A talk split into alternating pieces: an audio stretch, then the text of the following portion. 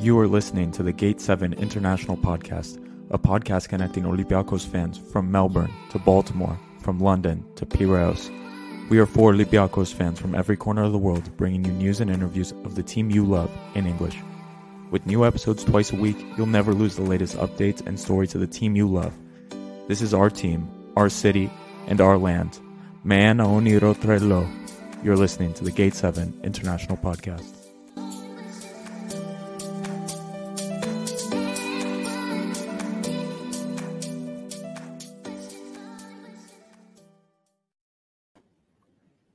Hello, hello, hello. Welcome. We are the Gate 7 International Podcast here again for another episode. It's the 26th of January. January transfer window is approaching a close. And my word, it got busy today, didn't it? What are you saying, Labro? Yeah, it did get busy with uh, the news we broke about Joao Carvalho flying into Greece tomorrow evening. And then again with Keita of Real Madrid signing as well at the same time. So I wonder if they're going to be on the same plane. I guess we'll find out. We are going to talk more about that later. That story was broken by us last week. If you remember, we said this was a done deal.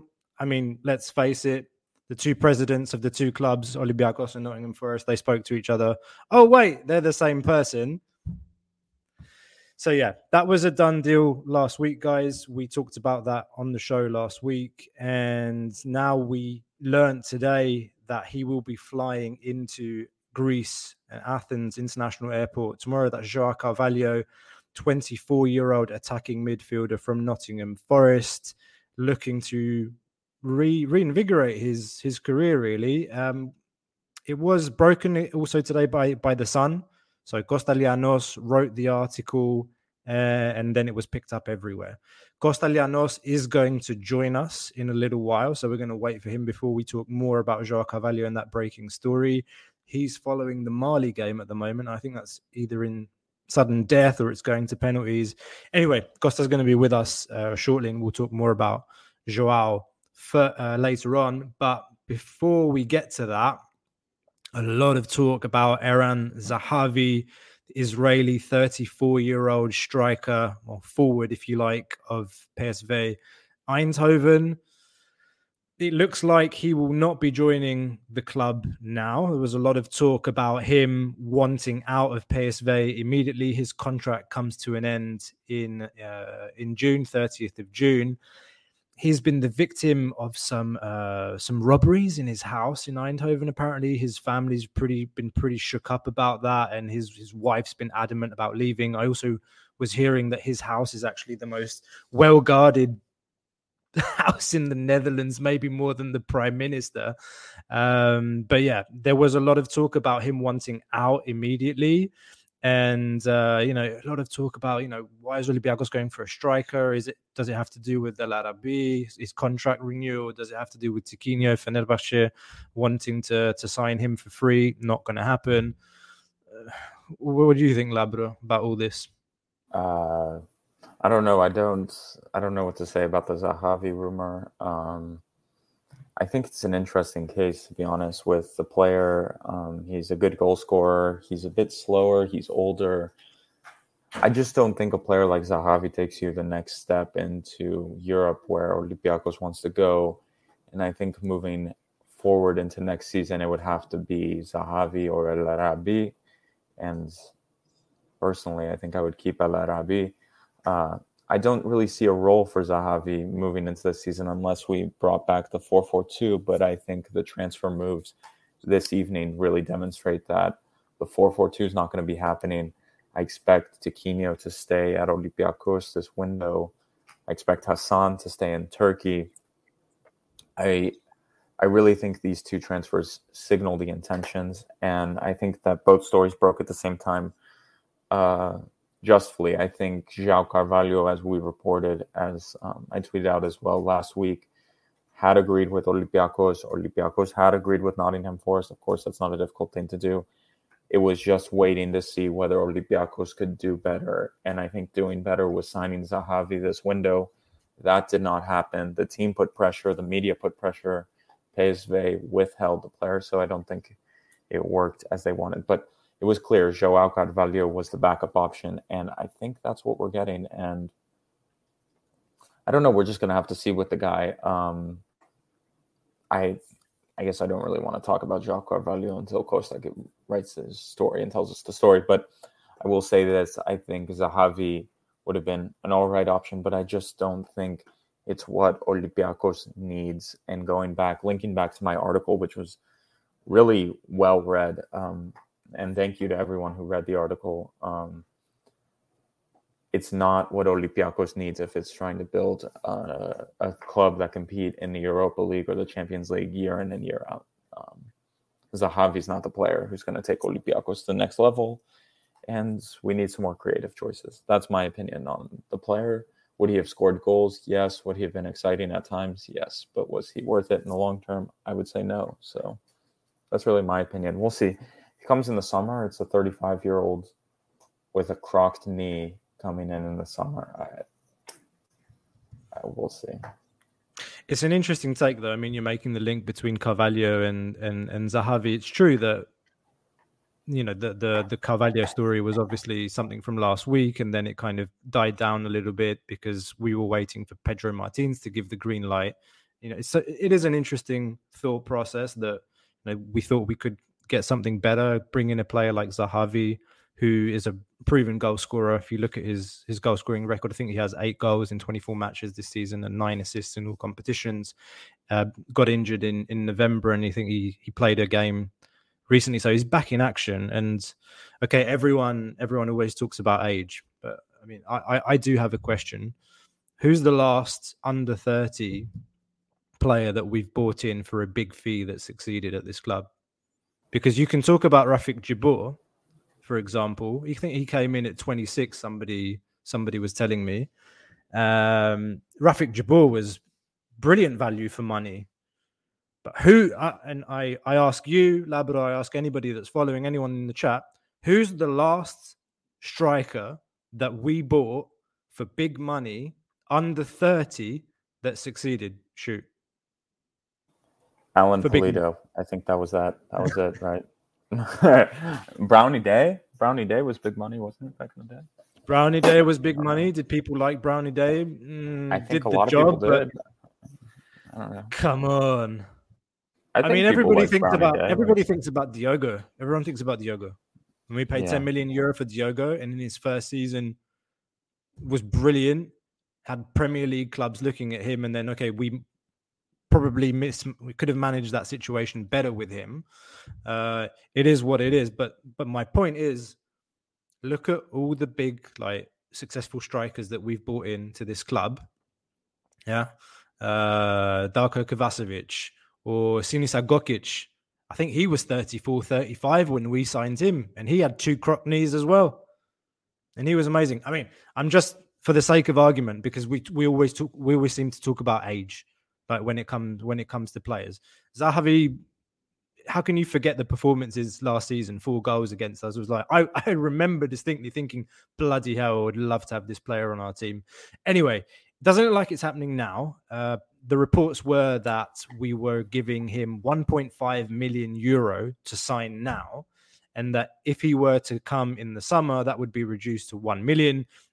That's according to reports coming out of Greece this morning. Then later, we found out that he is uh, apparently going to honor his his contract. Maybe that's is it a coincidence then later that Joao Carvalho was uh, activated and that this story broke. Um, and we learned about that and broke that story today. Food for thought. Yeah, no, I I agree, but I just think I just think times are changing. You know, like Zahavi's on the wrong side of 30. You know, if he was like 31, 32, I'd be all for the move, but it's just it just doesn't make sense to me. Like you don't have we don't have anyone quick, we don't have anyone active. Tiquinho for me is not super fast. Like he He's can not. run a bit. He's not. But Zahavi's faster than him. Yeah, but that's the thing, you know. Like I just think they need someone quick and physical. Like as shit as Brown Ideye was, I think his work rate and running in Europe offered so much to Olympiacos. Um, I I think in games like that and in Europe, a striker like that is very valuable. And I don't want to say we've missed that in El Arabi because he scored some big goals in Europe, of course, but um, a forward who can track back, who's pacey, who could uh, have defenders worried about being the last man. I do think uh, the team has missed that, and really, we don't have any striker like that at the moment. We haven't had a striker like that in years. I think, other than Hugo Cuypers, I guess would be the closest example. Guerrero. Guerrero, yeah, Guerrero, but but at least he pressed high up someone. the pitch. Yeah, that's you know what? Like in those European games, Guerrero was so valuable because of the pressing. And if we brought in another striker, I really don't know if I would even take a player like Zahavi. I'd rather we take a player who can run and press, and you take a risk on a player like that. A player like Hugo Cuypers. Again, I don't get why he was released, but that's my opinion. Yeah, well, that's a big question mark, especially when we saw that coach was looking to play 4 4 2 at the beginning of the season and looking how well Hugo Cuypers is doing in Belgium now, playing in a 4 4 2 system, doing really, really well. We've still got 50%. I don't know if there's any thoughts about actually trying to bring him back. I doubt it. But uh, mm. Anyway, that's uh, that is what it is. Some messages uh, coming in. Yep. Diogo's the name that people came up with as the big big money transfer, but he didn't succeed. Well, did in his first season, but then we we effed things up, or he effed things up. Um, what else have we got here in the chat? Sparrow says Fener can have El Arabi, not Tiquinho. Don't think so, mate. no. I mean, yeah, the, the El Arabi thing. We, we've talked about that before in previous podcasts, whether we should be giving him two million euro a year I mean, he's approaching age 35 as well, if I'm not mistaken. So, uh, similar discussion happening there with um, with El Arabi. What's your take on Tiquinho Labro in general? Like, I mean, six months of Tiquinho. I re- I remember you and I were saying that this is going to be the transfer of the like the best transfer we've made. Actually, I I don't know. He's just a bit unlucky without the preseason, without the rhythm, and I think he really is getting screwed. I really don't think he can play up top alone very well. I really don't think that's a role he played previously as well. I really don't think it's something he's comfortable with. His ball control and dribbling isn't very good. His hold up play without someone making runs in behind him or coming close like a 10 is really poor.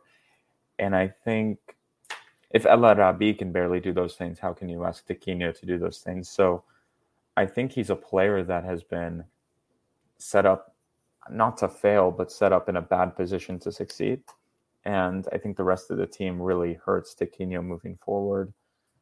Um, but I think you give Tiquinho time. I think he'll be a fine player. I don't get the nonsense about loaning him to Fenerbahce for what 300,000 euros for the season. It's not worth it. Um, you just have to trust the guy. Um, I think he'll come good, and I think he just needs a run of games with a competent 10 next to him, and maybe that's João Carvalho, maybe that's Kostas Fortounis.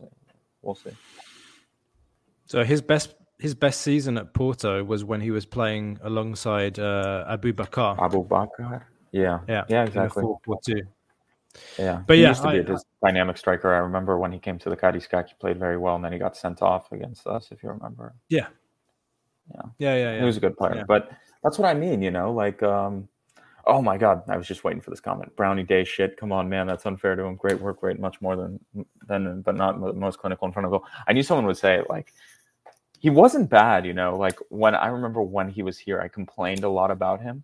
He's a striker who gets forgotten for Olympiacos, but I think under Marco Silva and that European run, he was so crucial because of the work rate, because of the running. If you if you remember, he scored that goal against Dynamo Zagreb. Like he's by no means shit. Like he's no Cardozo, he's no Guerrero. Like, and we sold him for almost 15 million euros, 13.5 million euros, if I remember correctly. Hey, so, Guerrero. I don't think you should be mentioning Guerrero in the same sentence as Cardozo. I mean, Guerrero scored. Yeah, big, yeah, Guerrero wasn't bad as well. Like. But, but you know what I mean. Like, by no means did I say Brown Ideye shit. Like, no, he's not shit. But like, okay, he wasn't Maybe maybe I implied it. I don't know if it was you, Labra, but I oh, mean, okay, my... who are you comparing it to? You're comparing it, yeah. You're comparing to, to the best, like the best strikers that we've seen at the club, huh? So the Kovacevic yeah. is the Mitroglous, the you know Rafik Djebbours, the Gogic, and all of this. Like, yeah. whereas I, I forgot about Brown Ideye. I mean, where was Brown Ideye when we played Anderlecht in the Europa League after we got Yeah, knocked out by They Arsenal? missed a few sitters, him and like- Pulido. Like, So yeah, no, That no, really no, no beef. No beef with Brown Ideye. It's just he wasn't my favorite striker to play for the the, problem club. That we paid a lot Finn of money for him. Finnbogason got screwed off. Like if he He sticks was great. around, maybe he would have scored that goal against Anderlecht and given a chance. But Marcos We'll obviously know. wanted a versatile striker, a fast striker who could press. That was We'll never know. knows? We'll never know about Finnbogason. Well, guys, um, before we continue, don't forget hit that like and subscribe button to make sure you always get your regular Olympiacos updates here at Gate Seven International, your number one English source for all things Olympiacos. Help us to keep growing this international community of Olympiacos fans. So go ahead, hit that subscribe button. Make sure you don't miss the next episode of Gate Seven International.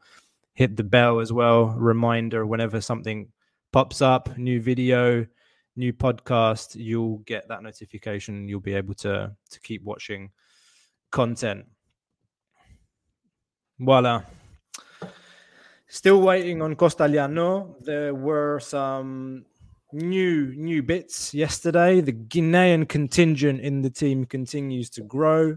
yes. Mady Camara, Aguibou Camara. Aguibou is returning from the African Cup of Nations after being eliminated from the round of last 16. And he's not coming back alone. He's coming with Mamadou Kane, central midfielder, defensive midfielder that we actually signed in the summer and left on loan at Neftchi Baku. That was a bit out of nowhere, too, wasn't it? Yeah, that transfer was a bit nowhere. It was kind of like, oh wow, this guy's good. Why don't we take him? How much they cost? Three hundred euros, three hundred thousand euros. Perfect. That's cheap. You know what I mean? All right. it almost seemed like that's how it worked. It was like that guy wasn't bad, right? Everyone's like, yeah, yeah, he wasn't shit. And then they asked uh, Madi, they're like, what about this guy? He's like, oh yeah, he's good. It's like, we'll take him with us. But honestly, I just don't know what role this guy's going to play because he's a six from all the reading I've done. So who is gonna Bouchalakis is coming back soon. So you have Jan, you have Bouchalakis, and you have Madi, you have Kunde coming back soon. Cameroon, of course, is still in the African Cup of Nations. But what the hell is going on? Like, why do we have three sixes? What I guess they just need a body. I, I guess that's what they need. But I really cannot say I've watched Neftchi Baku much or Ghanaian national team games. So I, I what am I going to say about him? But like all I've read is like he's a six, he's a defensive midfielder, and Olympiacos I does not need another defensive midfielder at the moment. So let's see what happens with the guy. We've heard only good things from about him from people, but it's he's coming from Baku, he's coming from from Azerbaijan. I don't know literally of any footballer who's come from Azerbaijan and become a big player. Maybe that's because I'm ignorant. I don't know, but that's just my opinion. Well, you know, his position in the national team is actually right back. I mean, I think the opener he played right back, and I was Mm. I did turn on the game in the the last sixteen game the other day against Gambia, and he wasn't he wasn't in the starting eleven. I'm not sure if he was on the bench, but he Mm. he's a he's a right back for for his national team, and he plays cent, center mid, defensive midfield for for Baku. But uh, I don't know. Bouchalakis doesn't really play as a. Does he really play as a six for us? I feel like he's- like a hybrid, but he's like a really bad hybrid. Like I don't know. Like he wants to go forward, but it's just like, God damn it, please don't go forward. So, I will never forget the step overs, the goddamn step overs where he lost the ball outside the box, and then he got injured. Is that when he got injured? I don't remember when he got injured, but Fetanos Jeez. is having some jokes here. He's like, can he? Maybe he can play left back. Well, No, uh, um, maybe if he was a winger who is 13 or 14 years old from the academy, he would be the next Tsimikas, but I don't see it. I don't know. yeah. And actually, sp- speaking of, we signed someone called Almir Klitschko. I didn't even Who? know what this was about. You were like, "What's up with Almir Klitschko?" I was like, "Who that?" It sounds like sounds like a car or something, like a new model of a Skoda. I don't know. Like, who is this? Like, where would he come from? Yeah. So this came out of nowhere yesterday. Another one, 23 year old Montenegrin signing from Jeunesse Esch in uh, Luxembourg. This is the club that we loaned. Like Huge we loaned, we loaned uh, Alex Voilis and uh, Yorgos Xenitidis to this team last uh, last season. So there's good relations with the club, I suppose. So I don't know uh, who's benefiting, and I don't, you know, maybe we'll look back in a year at this podcast and and I'll get ridiculed for what I said. But Almir Klitschko is a Montenegrin left back that is apparently coming in to play uh, for our B team. Uh, initially, Kostas Nikolakopoulos was on the radio this morning saying, "I've seen videos of him on YouTube. He looks very fast." But but honestly, okay. Before we uh, descend into another discussion about we haven't signed fullbacks and we're still trying to replace Omar and Kostas Tsimikas and uh, blah blah blah blah blah. Costa's here. Right, guys. What's up, man? Big day today, huh? That transfer Big story. day. What happened in the Mali game? Who won? It was the best game I have ever covered in my entire life. It was a game where there was a lot of passing, there was a lot of uh, marking, there was a lot of uh, shooting from afar. And no goals. There, there was no goals whatsoever for 120 minutes, and uh, there was a penalty. There was a penalty shootout that uh, went to sudden death. I loved it. Jeez. Did uh did DB Keita play? Uh, sorry, who? DB is that his name? D- D- Diby? Isn't it No, D-I-B one? Keita. No, no, DB no. Keita. He didn't make it. He didn't make it this We time. didn't. We didn't have a Keita in uh, today, but uh, Don't worry, he's going to be playing for through. Olympiacos next week. Don't worry. Equatorial Guinea made it through, which was huge.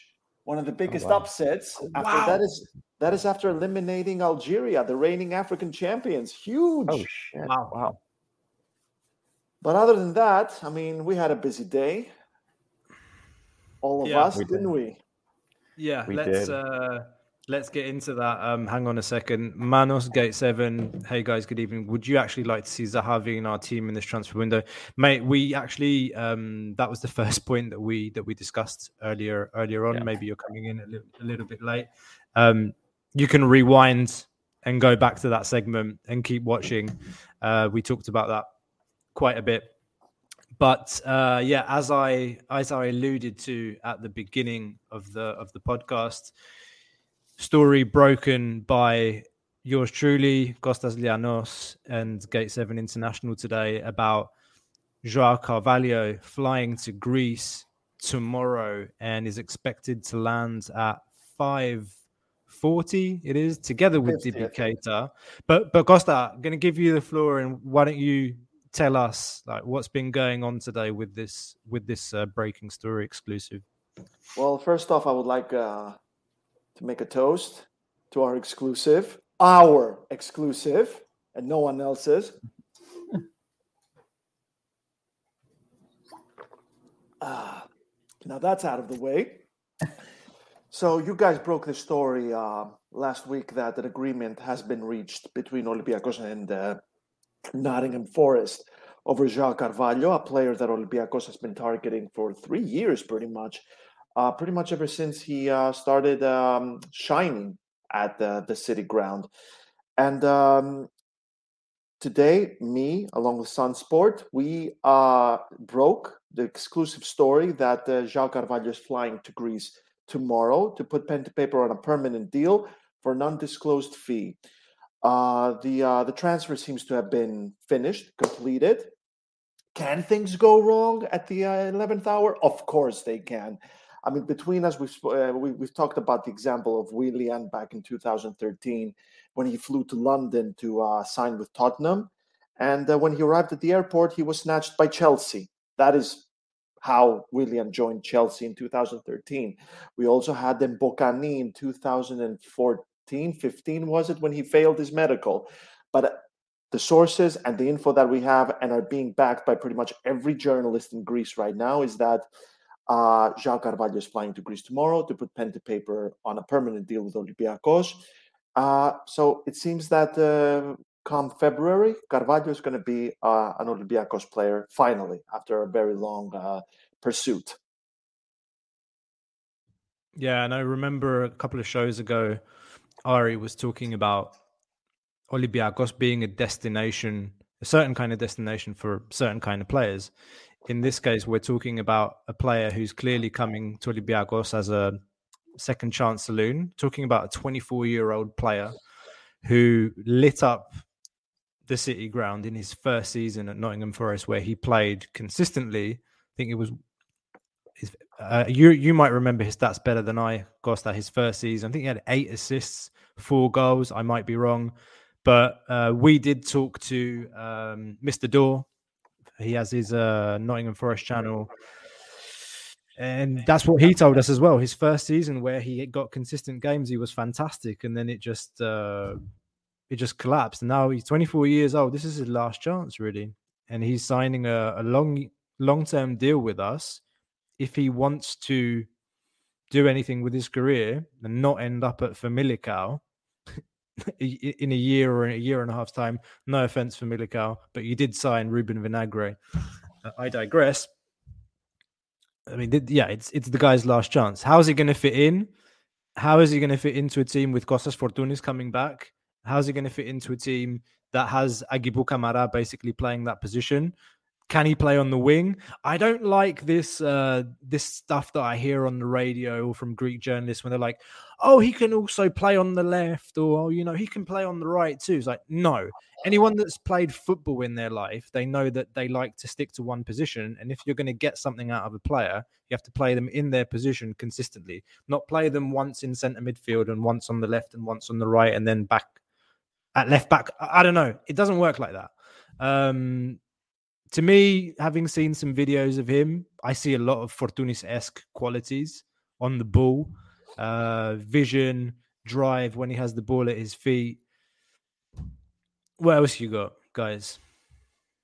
Well, um, actually, the stats were four goals and eight assists in 40 matches during his first full season at the Nottingham Forest. But then there's been a very steady decline and was sent on loan to Almeria uh, because of that. Um, he is a very talented player. Like you said, like Olympiacos is the perfect uh, second chance saloon for any kind of player to come in and hone his craft.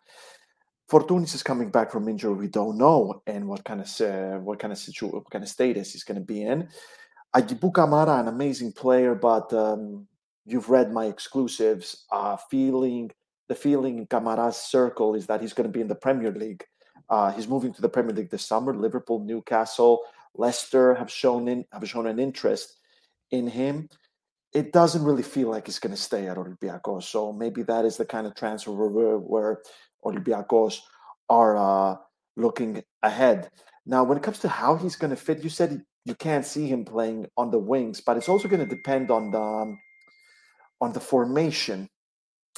Uh, I don't know if Pedro Martins is still going to be the manager after this summer. I have a feeling he won't personally. Uh, there's a big drama going on at Everton where they're looking for a really good manager. They wanted Vitor Pereira. Moshiri actually wanted Vitor Pereira. The fans don't want him at all. There's Watford as well, who uh, lost, who sacked Claudio Ranieri and are bringing Roy Hodgson over until the end of the season. I think they're going down, but even a project like Watford is not too little for a manager like Pedro Martin, especially after this season or maybe the one before. So it depends on who the manager is going to be. Uh, but other, uh, but regardless, when it comes to number ten, surely Costas Fortounis has to have the spot, not just because of his talent, but also what his his, his character, his his personality, what he brings on the team behind the scenes as well. He's not really the kind of player to be on the bench. It, there's a lot of factors going in this, but I have a feeling that this is the kind of transfer for the long term because of the Aguibou Camara uncertainty, my opinion. Yeah, no, I think that makes sense. I think the the formation is really interesting because at the moment, uh, I have no idea where Joao Carvalho plays for Olympiacos. he's the same kind of position as Maxi Lovera. I feel like he's a ten that can play on the wings, right? And we've seen how that has, has gone with Maxi Lovera. And I think Maxi, Maxi Lovera is on ice right now. I think he's screwed because he didn't perform within five minutes when he was given an opportunity. So it's not looking good for him uh, at all. I I just don't know. I think they're going to throw him out on the wing. I really think they're going to do it. I in a three-four-three, does Joao Carvalho have a position at Olympiacos as a forward, a front three? I just don't see it. So we're in a very difficult position. Like either the manager is going to have to switch the system to fit Carvalho or not. And is João Carvalho the type of player that a coach will change his system for to fit for João Carvalho? I don't know, guys. So it's just it's just a bit difficult for me to see how he succeeds. I think he'll be put in a position where it's difficult for him to succeed. When, with Garry Rodrigues coming back, I think for me, our wings are sorted. We have Masouras on one wing, hopefully back in the goals for good now after a drought, and Garry Rodrigues on the other wing. I think those are our two starters. Rony Lopes coming back after COVID hasn't looked as sharp as he was after all the photos and the decent performances he put in. So I think he's down the pecking order. I don't see I don't see João Carvalho getting a spot on the wing.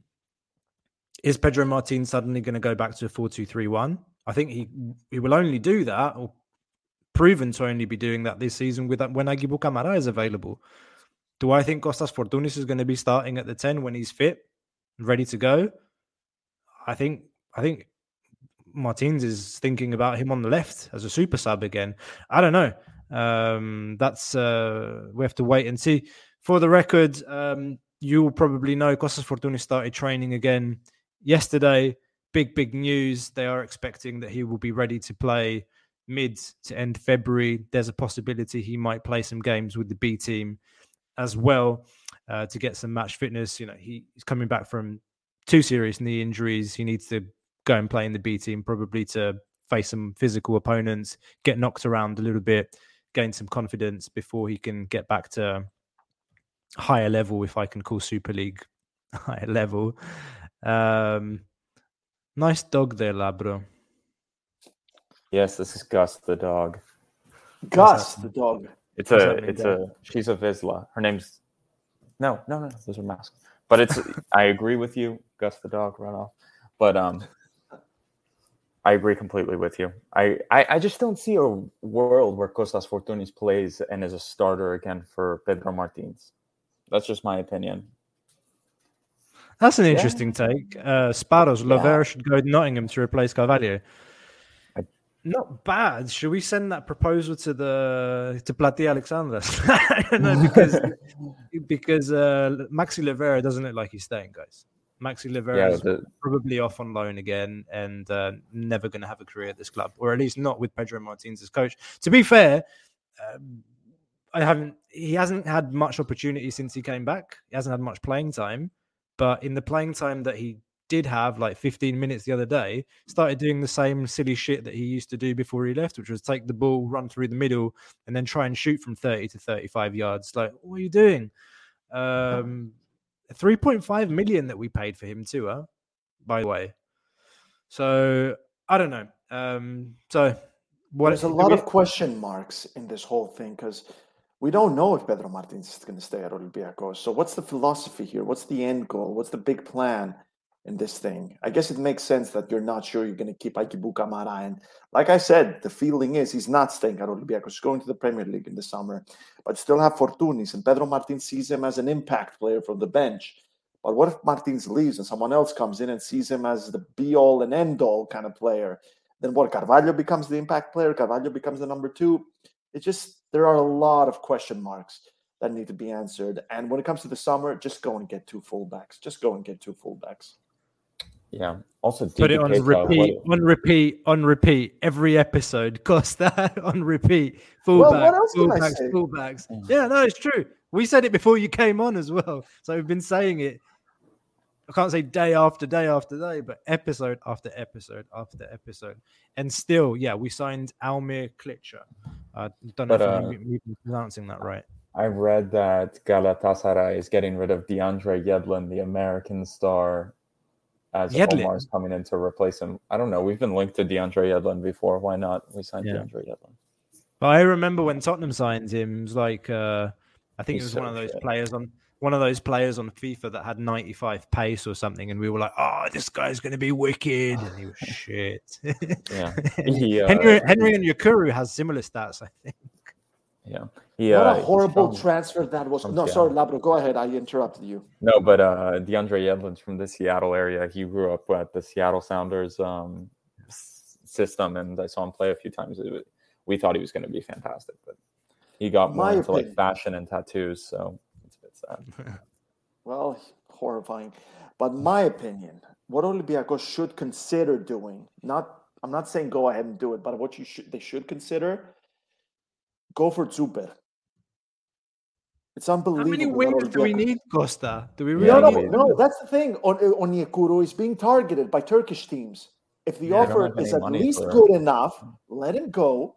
I can't believe so much time, effort, and energy was was dedicated on Onyekuru, whereas Zuber was just right there, and he just played at the Euros. I, you know what? You want a hot take? Onyekuru is turning it around the second half of the season. I'm throwing it out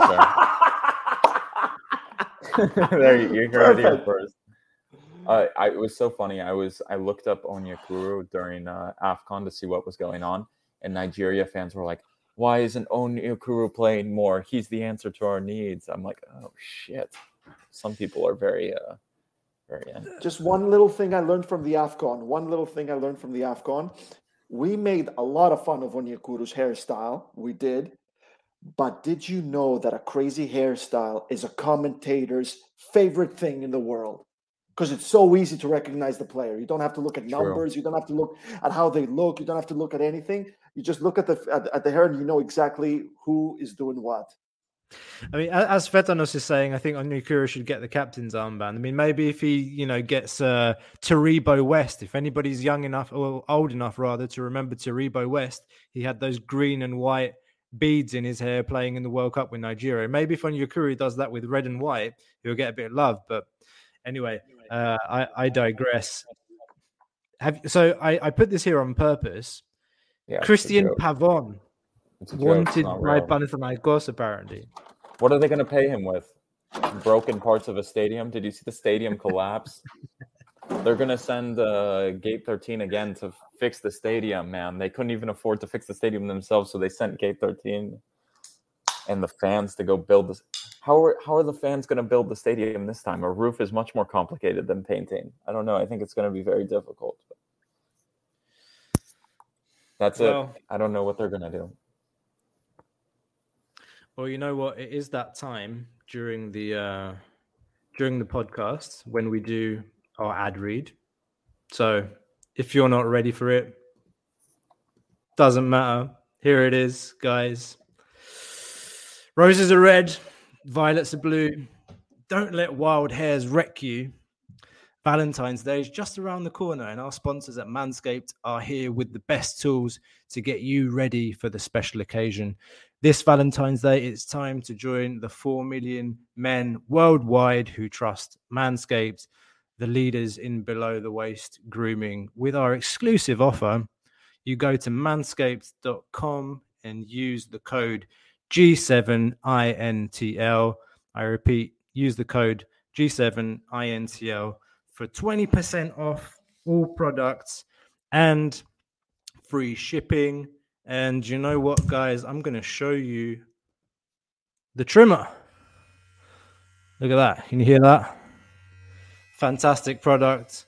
It's got a little light here as well. You can aim it, you know, help you do the business. You can use it as a as a light for your PowerPoint if you want as well. Um, very good stuff. Waterproof. Highly recommended code. G7INTL. Head over to manscaped.com. You can get this nice little bag as well. Yeah. When you buy your trimmer, you can buy some ball toner that exists.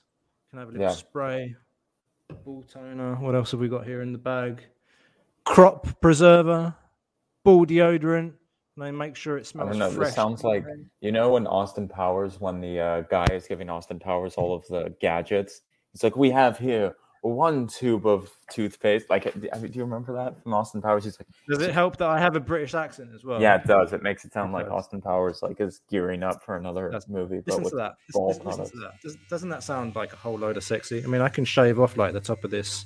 Like, You could. But anyway, anyway, All that and more at manscaped.com with the code G7INTL, everyone. And on that note, I want to ask who the hell is DB Keita and will he play for Olympiacos? Quick thoughts. And then I think we have to wrap up to keep it a short one. DB Keita, left winger, apparently, 18 years of age, been playing for Real Madrid youth, I think recently in the under 19s. Maybe he's friends with Nikos Vergos. Uh, Nikos Vergos played for Castilla, their B team. Um, but that's a done deal, and he's flying in um, same time as as our man Joao Carvalho. I don't know. Yeah, that's think... that's according to reports. That little bit is according to reports that he's traveling the same time as Carvalho. I don't know that for sure that he's coming back. I know that Carvalho is coming back, like you know Carvalho is coming. That's our exclusive. Kate, that that is our exclusive. Is that Carvalho is done? He's flying over to Greece to sign with Olympiacos, permanent deal, undisclosed fee. We don't. When it comes to DB Keita, it's according to others. See, that's the difference about journalism is that when you have your own your own info and you beat everyone else to it, it's your info. When someone else says it, it's someone else's info. It's a good point. It's a good point, which I think others would uh, would, would need to learn by, but they don't. You know, just a comment. Well, um, th- there are some other questions here from from the chat uh, that I do want to address quickly before we move um, on. To, uh, yeah, yeah, undisclosed yeah, fee. Yeah, Jay Brown is asking. I don't know. I literally don't know. You know, like, like, yeah, like, like we were saying at the beginning of the show. I mean, the president of one club talked to the president of the other, and they sorted it. Um, there you go. Is is Lovera any good? I think we we talked about that a little bit. Um, how much we addressed yeah, Platon Papas, Marinakis will have a talk with Marinakis and decide a fee. Yes, mate. What else have we got here in the chat? Manos Gate 7. Please, Marinakis, give our physical lead K427 his number, for God's sake. That's what we're going to remember about on Onyekuru, isn't it? Like when he leaves eventually, is that he's a player that came in, dyed his hair green after we got knocked out of the Champions League and took the number seven. That's literally what we're going to remember about Henry Henry Onyekuru. Unless Labrador is magically right, he's going to turn it around. I think he's going to score in the Toumba this weekend. I, that's it. I think he's going to do it. I can't. I can't. Sparrows, uh, our good friend, is Dibby like Vinicius Junior? Exactly mate, like him. Mate, They're the same. Mate, person. I bloody hope so. I bloody hope so. what can I say? Um you never know like even when you see video clips of these like 18 year olds it's just like yeah okay put them against men and like they sorry you can't do that. Uh we'll see. I think he'll start in the b team. It's very different from the fadiga transfer. Fadiga actually had some first team experience. He went out on loan and played for a league one team. He got some substitute cameo appearances under uh thomas tuchel at psg so you know he was Dibby was being mentioned in the same vein as, as Fadiga, but I think they're two very different, um, uh, two very different players, uh, both in terms of age uh, and experience. Uh, what else have we got in the comments? Manos Gate 7, quick opinion for Bouchalakis as Olympiacos captain. I just believe he can't have that role. Even Fortounis is much louder, despite the fact that he has a low tone profile. Uh, is that what I, a captain does? Shouts or is it other ways you can be a captain as I well? I don't know. Like, I all I know is I I genuinely don't think Bouchalakis is a captain type person. Just as a person, from what I've heard from people, from people from Crete as well. So I don't know. He doesn't. He. uh I don't know. I, people say he never was that type of person. You know, captain's type, but I don't know.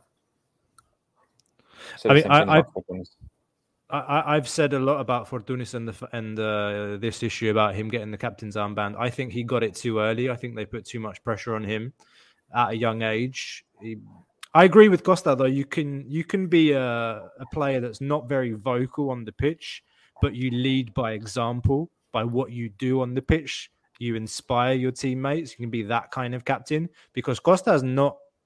He's not very vocal on the pitch. He looks kind of he looks very introvert sometimes when you see him on the TV or when you see him on the pitch. He's not really mm. talking a lot, and if he does, he does it very quiet. Uh, personally, I, I, I like somebody that like is talking. Like when I think of captain, I think of Roy Keane. You know, so that yeah, to me, he was, he was intimidating. That to me, is captain. Shit, huh? He was a, he was intimidating as shit though. Like I mean, yeah, you got to have a bit of a of a balance in how you do things. I mean, I like this. You, You don't know you don't know how things are in the dressing room. He could be intimidating.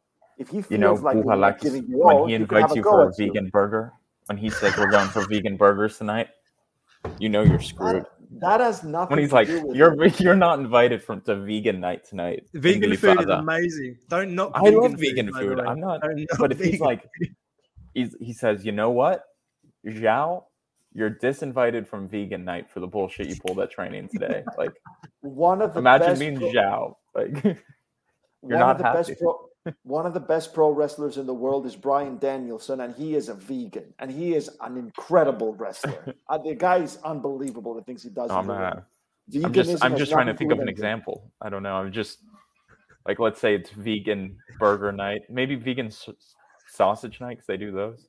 And he's just like, Souvlaki. There's vegan souvlaki as well. you know. vegan souvlaki. They're all going out, and he just goes. He turns to uh, Kenny Lala and he says, "You're shit. You're not coming." Kenny Lala is better the next game. That's how I foresee things. But Yeah, but Kenny Lala only eats halal meat, man. it, well, it's not meat at all, so it's fine. anyway, Anywho, anywho. anyway, we went way, way off topic. Uh, Erythrolivki Mastura, what's up, man? Says in order to be a captain, you have to be confident and have the captain mentality. Yeah. Confidence is a very uh, it's a Absolutely. very obscure abstract. It can be anything really, but it just feels like there's a lot of players coming in. I don't really see a project in this, especially when uh, the manager's contract is coming to an end, and we don't know uh, how that's going to go. It, it seems that- like it seems like a lot, a lot of uh, it's it's like a scatter gun. It's like let's sign let's sign ten players. Five of them will be good, and five of them will ship out, or like you know, five of them will be good, and two of them will loan, and then three of them will release. It's, it's that kind of approach, right? It's it kind of goes back to Labro's article a little bit, which is the whole what's the long term vision like how what's the plan to i- implement that and is it just too short termism it's like you know let's you know take that on take this one and that one and let's see if that works out and we'll see And, th- and in my opinion, it's a good thing Zahavi is not coming to Olympiacos. Well, of course, tomorrow we might have reports saying, "Oh, actually, you know, to, uh, he's actually coming." He's thirty-five. I mean, do we? What can Zahavi offer you at this point in his career? I don't know. It kind of reminds me of the Buffon thing when we were hearing those ridiculous reports about Buffon coming to Olympiacos. Like, do you want him? Costa how old was sinisa Gogic when he came to olympiacos was he 34 or 35 I don't remember, but what I'm trying to say is that when it comes to that age, it is literally a uh, is literally a radical minority that is actually going to be a success in this. yeah. It is a literal minority who's going to be a success, and Olympiacos don't need a striker; they need fucking fullbacks. They don't need go a striker. No, but they don't though. no I no mean, no no no, no. I I'm like you, Zahavi. I like. Zahavi. I do like Zahavi. And maybe he'd be great for two years at Olympiacos. But all that money, all that effort, all that energy, you're you're, you're wasting it on the wrong person, man. That's this a, is- that's a is- beanie hat. it's a style in, in Brooklyn where I am. Okay, this is Hey, what I people do. as well. Yeah, I got Also, right here it's well what happens is it's a bit cold, so I drop the levers, or I raise them up if I'm too warm. There you go. There you go. It's I perfect. it. Right now. Hussein Yeah. Gizel, probably a friend from Turkey tuning in. What's up, man? Um, Kamsi. Socrates is the real captain at the moment. I'm not even sure about that, to be honest. Yeah, I don't think he is. You know what? Maybe I'll save this for a post, but I think there's something with Socrates, and I maybe I'll write about it. So Socrates is fine. I have a story I'm gonna write about Socrates. I think he's fine, but You do that. I, I, I may write something. I think there's something there. Speaking of uh, centre backs, Semedo to Porto. Happening, not happening. We've been hearing a lot again the last couple of days. Uh, we've talked about a lot of players coming in. We need to ship out some players. So, um, yeah. Maxi Rivera probably going out on loan. The other one is we're really trying to get rid of Semedo by the end of the window. The latest news is that Olympiacos and Porto are in discussion. Jorge Mendes is apparently getting involved in this as well. Porto are offering 5 million or 5.5 million. Olympiacos wants 7.5. This is an option to buy. Olympiacos wants the option to buy to be obligation to buy at the end of the loan. There are two other things. Apparently, Porto were trying to throw in players to exchange. One of these being Afonso de Souza, Porto player that's out at Belenenses. Apparently, Olympiacos rejected that. This is an attacking midfielder, forward. So Olympiacos rejected uh, throwing in players uh, players as exchange to bring down the cost. Again, Olympiacos want 7.5 million. Now, the other interesting news is that Porto apparently have uh, FF uh, financial fair play issues. So they're saying they don't have the money to give us because they'll be in trouble with financial fair play. We saw that Sporting Lisbon today was punished for not adhering to financial fair play, and they've been given a suspension of three years from European competitions, which they are appealing against. So Porto very much wary of that. But get this, my club in England, Tottenham, trying to buy Luis Diaz from Porto, and Porto want 80 million is their minimum fee release clause, but they'll probably let him go for 60. Tottenham's offer was in at around 35 or 40 million, according to what reports you hear. So, sorry, Porto, we know how you operate. It's not that they're not going to have money. They're probably going to end up, this is my hot take, they're probably going to end up selling Luis Diaz on transfer deadline day. Probably not to Tottenham, given our luck and our shitty transfer strategy. Uh, and uh, and I think Ruben Semedo is gone at the end at the end of the window. And just a last point from me because I looked just, just a little little little parenthesis about Luis Diaz is that yeah. Porto are being very apprehensive about letting Luis Diaz leaving, especially midway through the season, because they lost Jesus Corona and uh, Sergio Oliveira. So it, it is a matter of keeping the team intact and uh, uh, within their means of challenging for title, especially after losing it last season. They need money though, Costa. They do, yes, but they also want to succeed on the pitch. And Corona and Oliveira's departure, granted that Oliveira's is a loan deal, they do want some stability on the pitch and the roster. Oliveira, um, they only sold Former for 16 million euros, I think, right, to Roma? I don't remember or the fee loan with option. Yeah, he's a good um, player. Yeah, I didn't think so at the start, but when he played for PAOK, remember that? Yeah. But anyway, he scored against scored Juventus against in the Champions League season as well. Amazing, uh, amazing performance against Juventus, both legs. Yeah. Uh, the the thing that I wanted to mention about Semedo was um, interestingly, so we signed him for I think 4.5 million or 5 million euros, and according to Transfermarkt, the highest uh, his market value went while playing for us was 8 million, 8 million euros. And his market value today is five. I really just want to replug my article. Like, I think, I think it. it's mentioned in there. Um, the article really goes into this. Um, Olympiacos has been very poor at selling players in the past under the Martins era completely. If you look, uh, any big transfer outside of Kostas Tsimikas had the hands of Jorge Mendes. So George Mendes, whatever, whatever they say. Um, I think that's a problem. And Semedo is going to be another Mendes deal. So I wonder what that shows about Olympiacos and who is making the transfers and who's selling players. Well, it kind you of can read my both. article, everyone. It I'll that that, it. Kind, that kind of cuts both ways, Labro. The whole George Mendes thing, because the George Mendes thing started with Forest and João Carvalho. Yeah, but you want to hear something? George Mendes and all of his buddies got kicked the fuck out of Newcastle or Newcastle, Nottingham Forest. Vretsos was kicked out. All the Greeks who had all of their Greek Olympiacos fingers were, boom, so long, buddy. Modesto, so long, Modesto.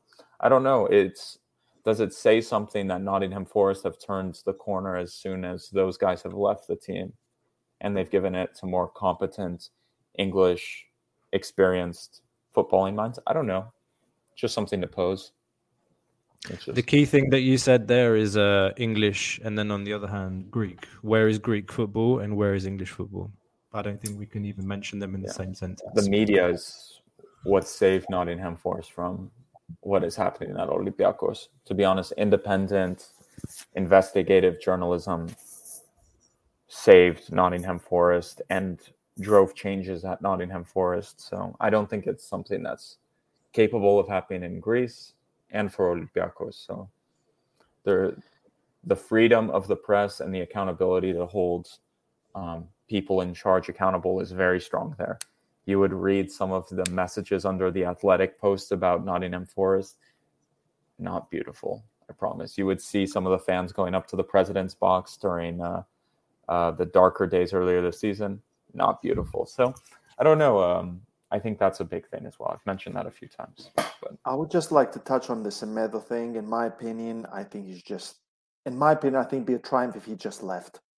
Personally, like just, yeah. I wouldn't. He left it on a free transfer. Just, ter- I feel like his contract should have been terminated when, when that thing happened. In my opinion, I feel like he's a he's like a dark cloud on the team. He was a very popular figure uh, backstage in the uh, locker room, very popular figure and now that he's not playing, I feel like maybe that's having an effect. Nevertheless, I feel like he just let him go, just end it right there. Just there's no point anymore. Yeah, I'm with you. I'm with you. I think that's all we got, guys. We're running up to an hour. Do we have anything just, else? I would just like to conclude and say how proud I am from for all of our work uh, so far, and mainly on the João Carvalho coverage.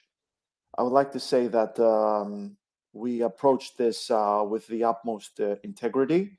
We used our sources. We approached this um, uh, with serenity. We were calm about it. We only used our sources. We didn't try to take credit from anyone or anything. Uh, this is the information we have. Can it go south? Can it not happen? Absolutely. That's how transfers are. Anything can happen. So yeah, I, there is a good there is a chance that maybe João Carvalho won't happen. But the info we have is that it is happening, and Greek journalists are now backing us up on this without mentioning us. Some of them, not all of them. Yeah. There's a lot of them who did mention us actually today. Some of them didn't. I think uh, I think this whole João Carvalho transfer speaks a lot to how Olympiacos does business as a football club as well. The fact that a deal was made, terms were reached, and Pedro Martins then was like, no, let's wait, let's pump the brakes on this. I think it says a lot about the transfer making process at Olympiacos at the moment. That's just my opinion as well. But yeah, I will echo that. I think we showed a lot of professionalism in this transfer, no centralization just trusting what we were being told. And I think everyone can continue to see that when we report that we have sources and we have news, it's completely trustworthy. We were the first people to break this story on Joao Carvalho.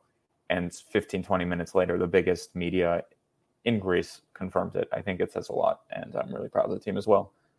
So, yeah just just look at the times. Look go on twitter and look at the times. Just look at yeah. you know when who posted what at what time. But anyway yeah. i'm very proud of us guys. Congratulations to all of us on this. Can it go south? Yes it can.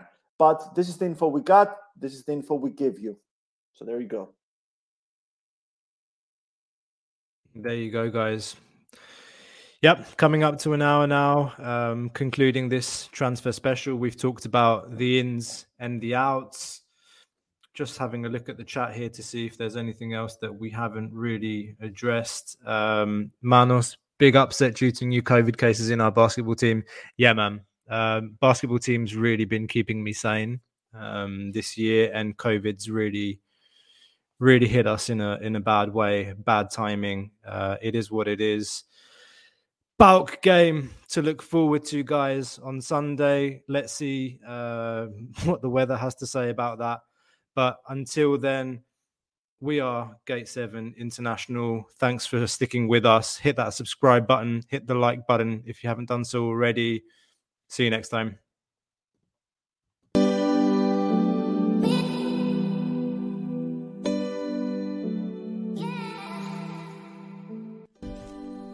You just listened to an episode of the Gate 7 International Podcast, a podcast connecting Olympiacos fans from Brussels to Tokyo, from Toronto to Geneva. We are four Olympiacos fans from every corner of the world, bringing you news and interviews of the team you love in English. With new episodes twice a week, you will never miss out on the latest updates and stories of the team you love. If you liked what you heard, make sure to follow us on social media at Gate7INTL, give us a subscribe on YouTube, or even leave a review on all our podcast channels. Until next time, this is our team, our city, and our story. Θρύλος είσαι. Στο μυαλό κάτι μαγικό.